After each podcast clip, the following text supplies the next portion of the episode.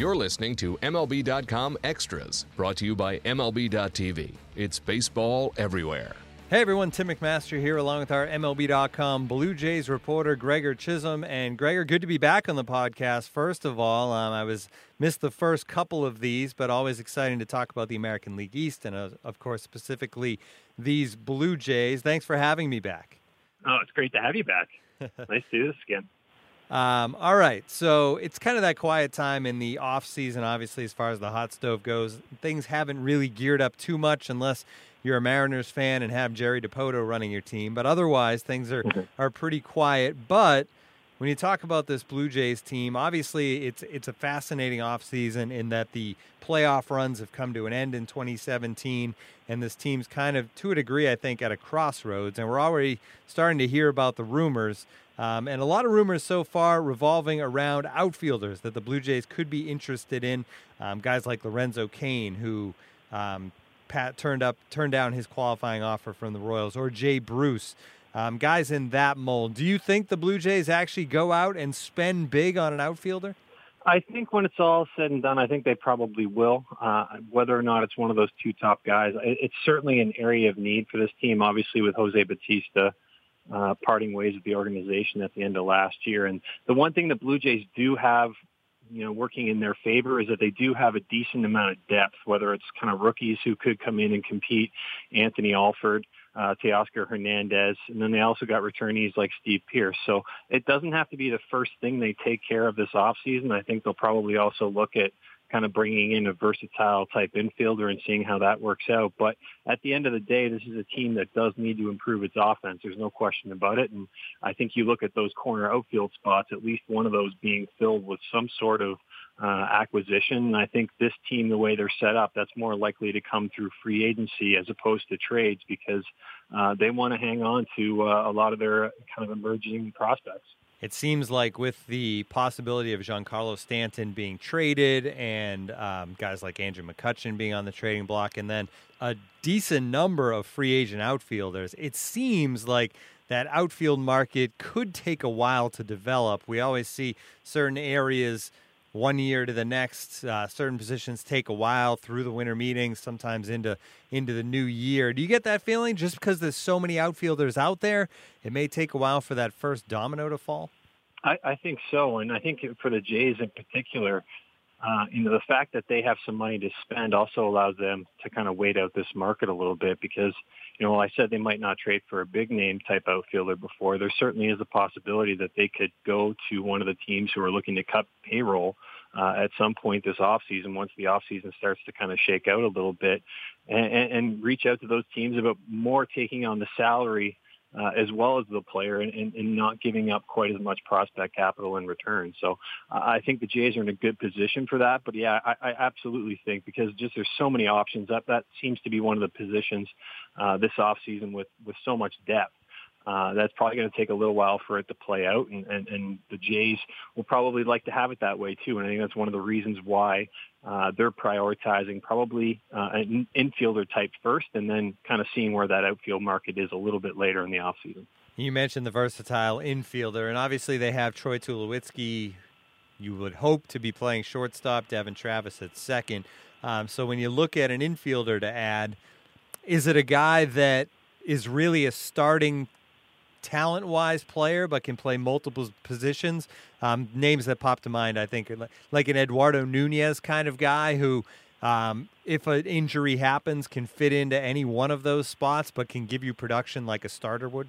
Yeah, that's exactly it. And you know, it was a little surprising to hear Atkins say that that kind of type of player, without mentioning Nunez in specific, but that type of player uh, was his top priority for this offseason. And because you, you would have thought that, you know, the outfielder maybe somewhere else, but you know, as we touched on, you can wait on that a little bit. And, and what he said he was looking for uh, potentially from that versatile infielder is a guy who could uh, get as many as 600 at bats, you know, all over the place. Uh, and I think that it's someone that that the Jays need to add, and I think they've realized that just simply because, you know, Troy Tulowitzki, it's been a very long time since we've seen him uh, able to make it through a season without going on the disabled list. Devon Travis has, has never been able to do it in his big league career. Uh, now three years into that, and, and unfortunately for him, I mean, when he's been on the field, he's been everything the Blue Jays could have hoped for and more.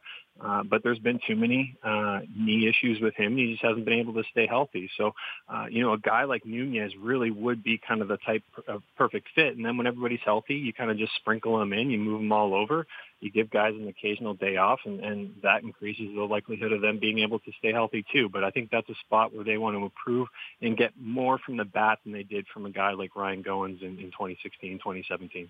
I mentioned the crossroads situation for the Blue Jays, and they could go two ways. You can either bring in these guys and, and try to prolong this window when you still have a, a good, talented pitching staff, and if you can get that lineup going again, uh, be a contender again, or you can decide to go young. And if they decided to go that route, Josh Donaldson at this point, I think, is, is a guy that could still bring back a good haul. Um, are we going to hear those type of rumors throughout this off season? I mean, I think we're going to hear them simply because of how big of a name Josh Donaldson is. Uh, but from a Jays perspective, I wouldn't put too much stock into it this offseason. I, re- I really don't think that's the way that this team's going to go. Uh, I wouldn't be surprised at all if that becomes a, a you know a very strong possibility at the trade deadline uh, next year if the Blue Jays don't find themselves in contention. That would that would be the obvious move. But I think that's probably when they would wait to do it. Uh, you know, I, I think this organization still wants to uh, sell to the fan base the, the possibility of uh, contending in 2018, and I, and I think they believe that, you know, with a return to health, that they can get back there. And so I think that's the first priority. And, and you know, they just have said before many times that they don't see how they can get better on the big league roster uh, by trading Josh Donaldson. And when the priority is is improving that big league team, uh, it just doesn't make sense for that to happen this off season. But if they don't do well next year, then uh, certainly that's a conversation that will will start in, in May and June. Alex Anthopoulos obviously was at the helm of the Toronto Blue Jays for some time. Uh, he was at the helm when the team made it back to the postseason, pulled off those big trades at the deadline a couple of years ago to get Tulowitzki and, and David Price in and all that. And then he stepped away when the team, uh, I guess, hired above him um, the the new group that that's heading things up now. But now he is back in that role of running a team. It's with the Atlanta Braves.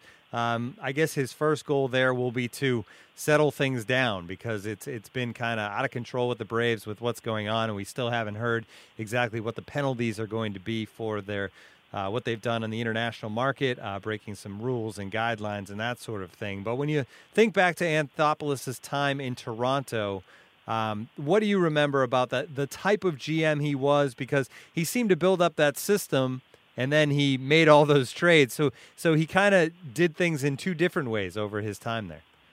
Yeah, if you're a baseball fan of a particular team, he's the exact kind of guy you want as your general manager because he's not afraid to take those risks, and, and some of them work out and some of them don't. But uh, it, it's exciting as a fan to, to follow the way he he does things because he is very very aggressive, and you know he's going to be involved uh, in, in you know a lot of different things. And you know, I think the Dodgers was a perfect spot for him uh, to, to to step aside for uh, a year or so and, and kind of get a different perspective and learn from different executives. There's, I think there's no doubt that he's probably a, a better executive now uh, from everything he's experienced than he was at, at you know throughout his his Blue Jays career. But uh, you know he's a guy who who knows how to build a farm system and then he knows how to capitalize on having some of those prospects. And I think that's why the Braves in particular, it's, it's why he would have been interested in that job and why it's a great fit for him. Uh, he's going to no doubt pull off some some rather big trades over the next little while, and it'll be interesting to see who stays and who goes in Atlanta. But it's going to be uh, a bit of a roller coaster and, and very fun to see. And he's he's accomplished a lot during his time, and uh, there's no reason to think that he won't be any different in, in Atlanta. Yeah, we don't know if they may lose some of those international prospects, but even if yeah. they do, it's a system that's absolutely stacked. Uh, Jim Callis, Jonathan Mayo have them ranked number one as far as talent, uh, right next to the White Sox and, and the Yankees last year um, as far as overall talent within a system. So, what a great spot for Anthopoulos to step into for sure. All right, well, it's Thanksgiving week here south of the border. Uh, Gregor, I know up in Canada, Thanksgiving was in October, but that was in the middle of the playoffs. So people had plenty to be thankful for watching playoff baseball. But I just wanted to get your thoughts on a couple of things or three things that the Blue Jays fans should be thankful for this time of year. Yeah, sure. I mean, first off, you got to start with Josh Donaldson. I mean, we don't exactly know what his future is going to be with this organization and how long he is going to be with the Blue Jays uh, beyond 2018. But you know, all signs point to him starting the year with the team, and uh, you know, he's a perennial MVP candidate in the prime of his career. He's someone that, uh, you know, people should pay to watch because he is that type of elite talent.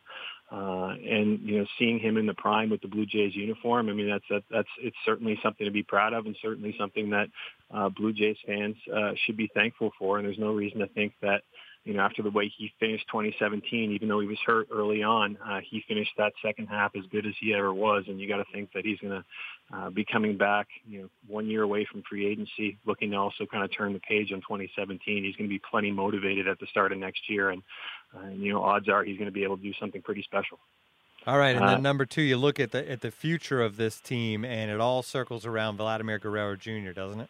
Yeah, it really does. And uh, I mean, you're talking about the guy who could quite possibly be the best prospect in all of baseball, uh, and he's coming, and he's coming fast. I mean, it's it's remarkable to kind of follow his rise uh, through the minor league system, what he was able to do in 2017 in Lansing and Dunedin. We've yet to see this guy struggle, uh, and you know, Canadian baseball fans are obviously very familiar with his father, uh, and just watching Vlad Guerrero Jr uh, you know, with the me- mechanics that he has at the plate, the way he approaches each at bat, the way he swings, it just brings back so many memories of his father. Uh, and there's no reason to believe that he, he's not going to turn into that type of talent at the big league level as well. So, you know, next year, not necessarily going to be his time, uh, but he is coming on fast, and that's something Blue Jays should be very thankful for moving forward. All right, and then one more. We mentioned it. Uh, this team, for all the it struggled a little bit in 2017 uh, they bring back what should be a talented starting rotation. Yeah, you know, it was it was really kind of surprising to see the the storyline for that rotation. You know, it started off in 2017, supposed to be the biggest strength in that organization, and ended up being one of the big weaknesses. But uh, you know, this is still a very strong starting unit moving forward, and it, it all starts and stops with Aaron Sanchez and overcoming that blister issue. Uh, but if he can do that and come back and pitch a, a full year next year, you look at that rotation led by him and, and Marcus Stroman, and then you've got uh, very solid veterans in, in J Happ, and, and you got to think Marco Estrada could possibly have a bounce back year next year. So, uh, you know, while the results weren't necessarily there in 2017, and the group could look, you know, relatively similar next year uh, it, the, it's a bit of a dark horse candidate to come back and bounce back in a big way and, and, and really give the Blue Jays a chance at uh, contending in 2018. All right, great reasons for Blue Jays fans to be thankful uh, as we celebrate Thanksgiving down here in the United States, at least. All right, great stuff. This has been MLB.com Extras, our Blue Jays edition. For Gregor Chisholm, I'm Tim McMaster. Tune in again next time.